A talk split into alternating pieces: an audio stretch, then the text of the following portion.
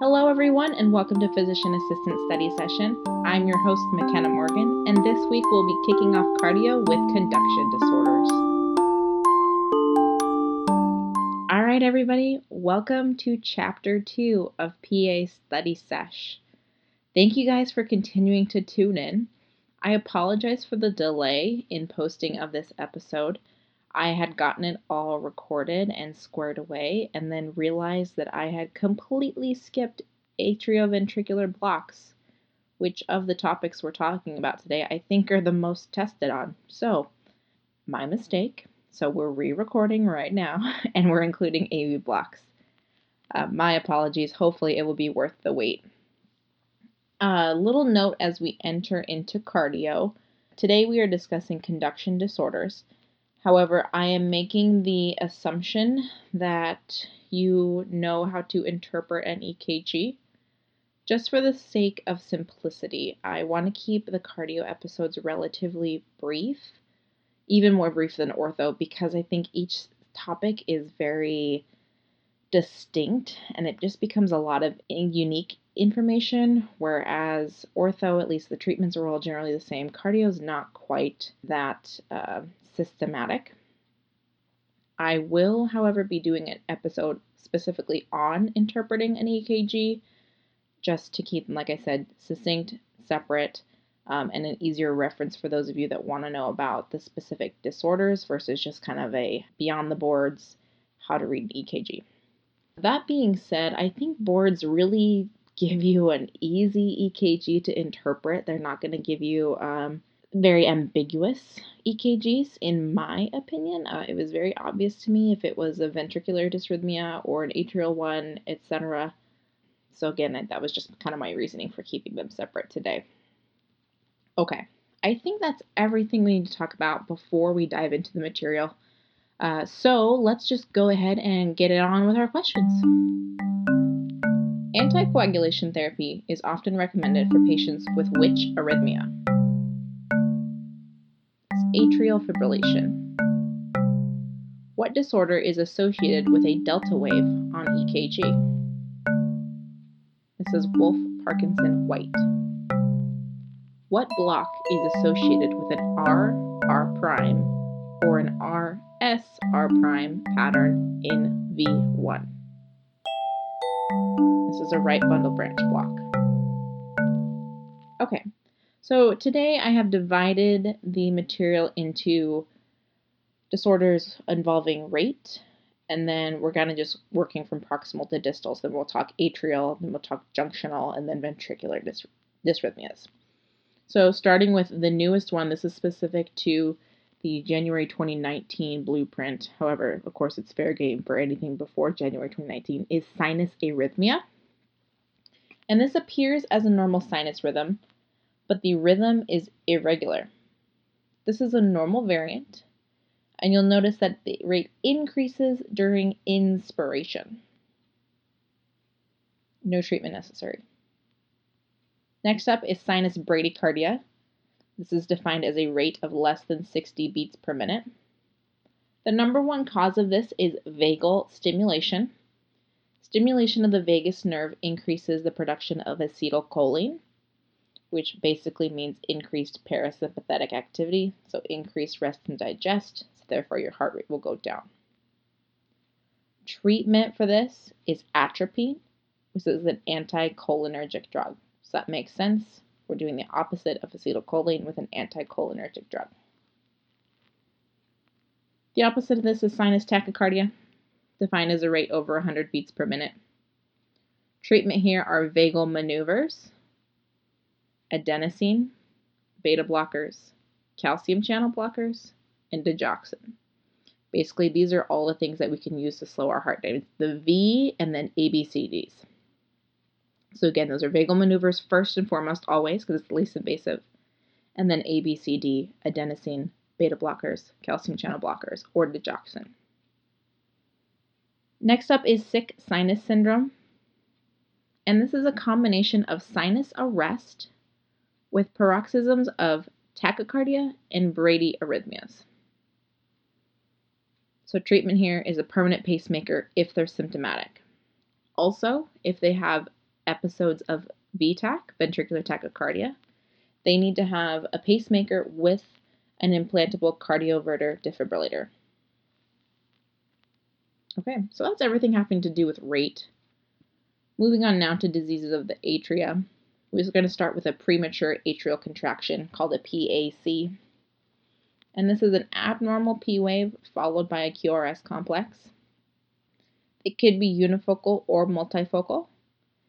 And afterwards is what's called a non compensatory pause. And what this means is that the next normal P wave is not where we expect it to be. And why this happens is because the uh, abnormal current, for lack of a better word, resets the node, so it starts that clock over for the rate. It's usually benign. However, it may increase the risk of arrhythmias if there's other heart abnormalities. Next up is atrial flutter. These are described as sawtooth waves on EKG. Treatment, and for treatment for all of these, we're going to divide it into a stable, unstable, and definitive. So treatment for this is if it's stable, they get vagal maneuvers, beta blockers, calcium channel blockers. If it's unstable, they get synchronized cardioversion.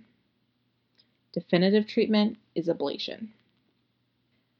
Similar but far more popular is atrial fibrillation. This is the number one chronic arrhythmia.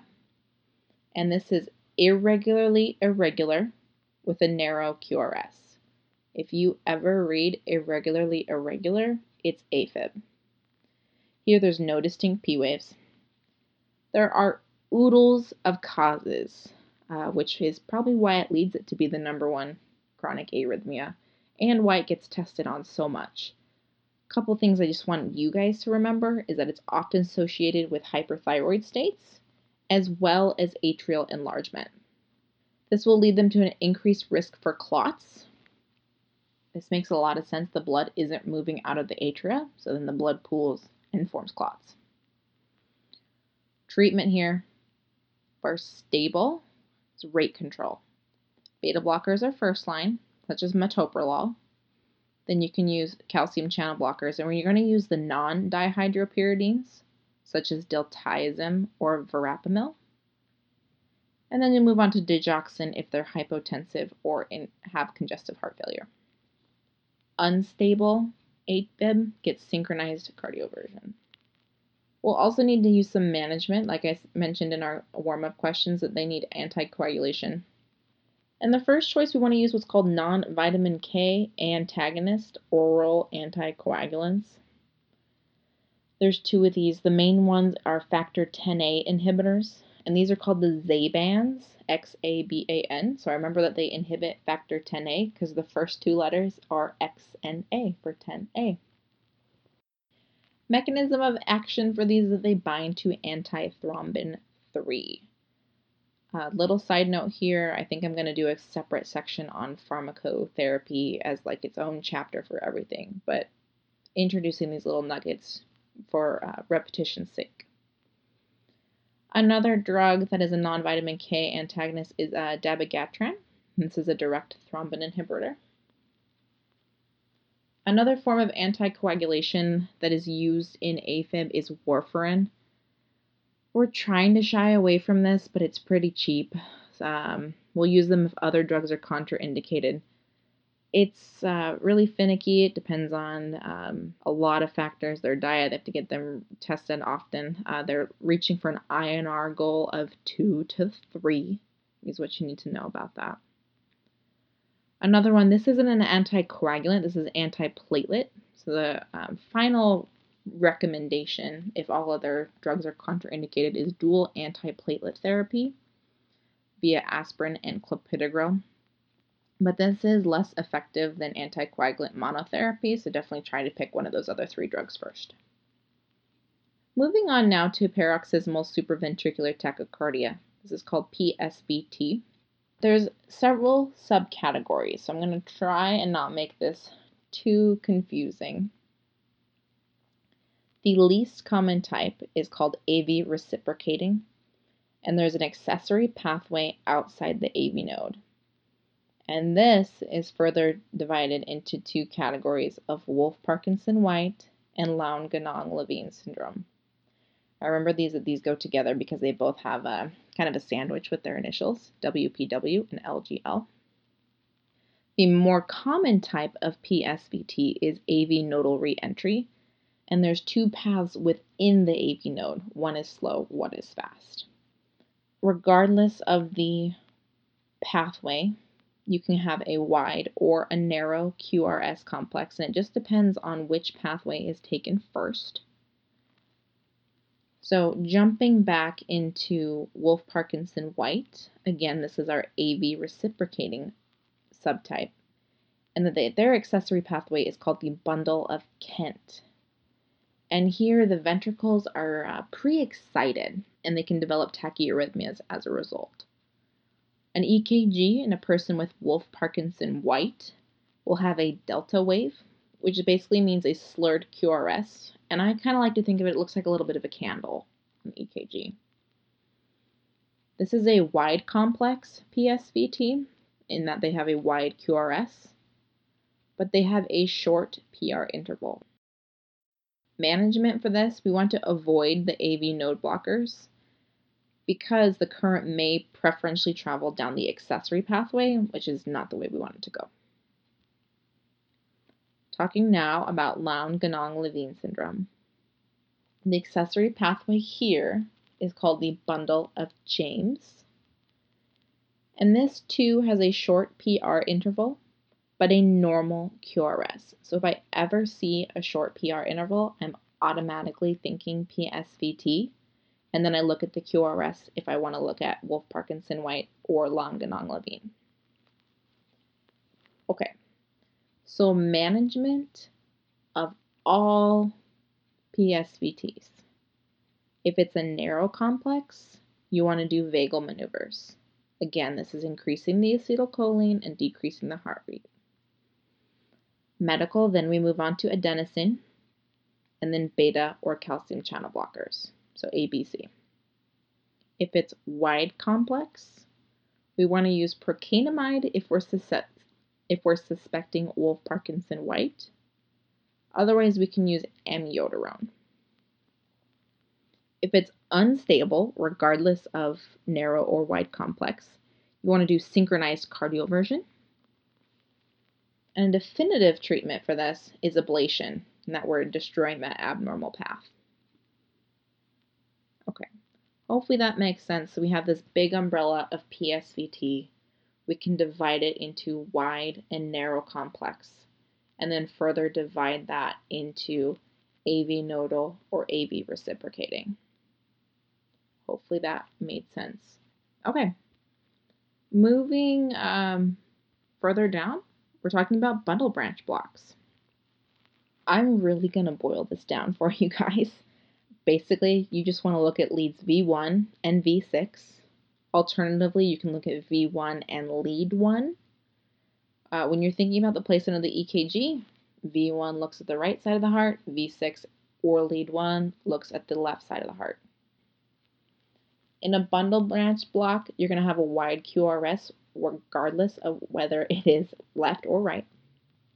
And for me, I took a calculated risk when I was studying for boards and I just wanted to learn what I needed to look in V1. And frankly, it worked. So um, for the left bundle branch block, you have a deep S in V1. It kind of looks like a carrot. For completeness sake, I'll also say that you have a broad R in V6. With a right bundle block, you have an RSR prime or an RR prime in V1 and these look like rabbit ears. And you'll have a wide S in V6. So, how I remember this is that you have an RR prime in right, and it's a rabbit. So you have RRRR, right, RR prime, rabbit ears. And then the left is the opposite, they need carrots, But they're both in V1. And then I didn't care about looking at V6. Like I said, in practice, this would not be useful, but for boards, it's going to be obvious. Okay, hopefully you guys can uh, cope with that idea. Treatment uh, depends on the symptoms and the causes. We'll just leave that there. Okay, moving on to atrioventricular conduction blocks, AV blocks. Here we're looking at the PR interval. This is what is the important feature here.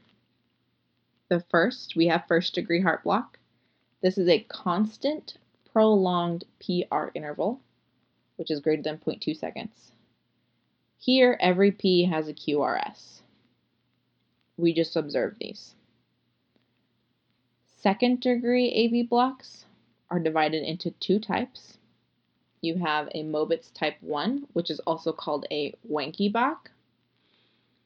And the uh, PR interval progressively increases, then a beat is dropped.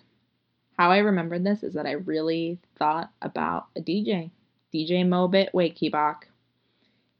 He increases the beat and then the beat's dropped. Then I also remembered that you have to be 21 to go to the club. 21 DJ Wenckebach, second degree, type 1, 2, and 1. I know, it's crazy and it's silly. I also had this thought, this Instagram post that was uh, PA school, the only time when a dropped beat is silent. I know, corny joke. Uh, anyway, just recapping type 1, Wenckebach, DJ Wenckebach. PR progressively increases, then he drops the beat. Treatment is atropine, but only if they're symptomatic. Type 2 doesn't get a cool DJ name because they doesn't have the buildup. It's a constant PR interval, and then all of a sudden there's just a random QRS dropped. This is the more serious type, I will say. Treatment, uh, atropine or temporary pacing. Uh, permanent pacemaker is recommended for definitive treatment of type 2 because they have potential to progress to a third degree block. Again, I want to recap these because I think boards really like to question about heart blocks, especially second degree blocks. So type 1, DJ Wenckebach, PRI progressively increases, then drops the beat.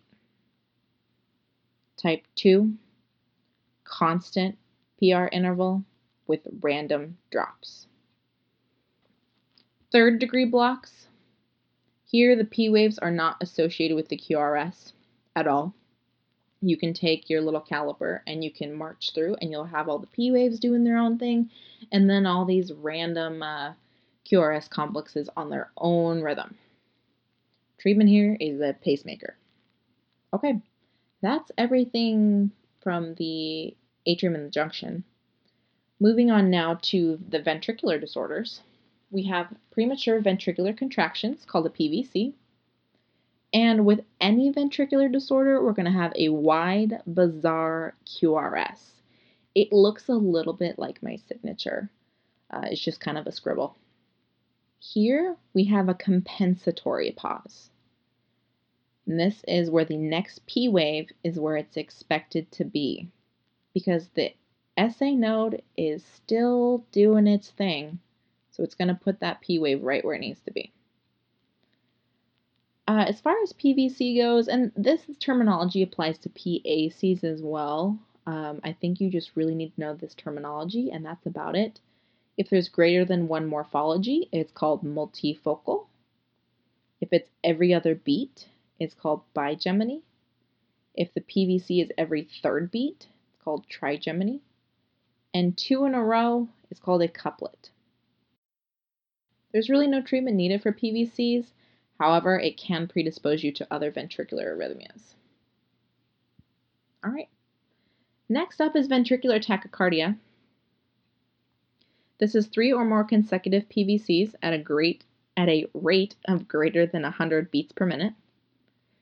Treatment, if they're stable, we want to do an antiarrhythmic, such as amiodarone. If they're unstable, with a pulse, we do synchronized cardioversion. If they're pulseless, we do unsynchronized cardioversion, which is called defibrillation plus CPR. And so I've been mentioning synchronized cardioversion throughout this episode. This is that you're syncing the current with where the normal heart impulse would be.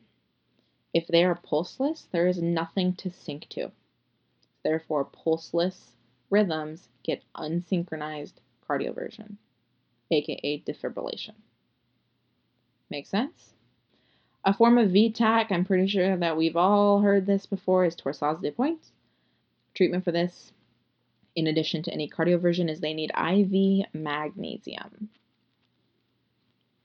Okay. Two left, and that's it. Again, like I said, I want to keep these cardio episodes very brief. VFib, ventricular fibrillation, they're generally pulseless, so that means they get unsynchronized cardioversion and CPR. And finally, we have pulseless electrical activity. Here they have a rhythm on EKG, but they have no pulse. So here we're going to do CPR plus epinephrine and monitoring for those shockable rhythms. Okay. Rounding off with a few review questions.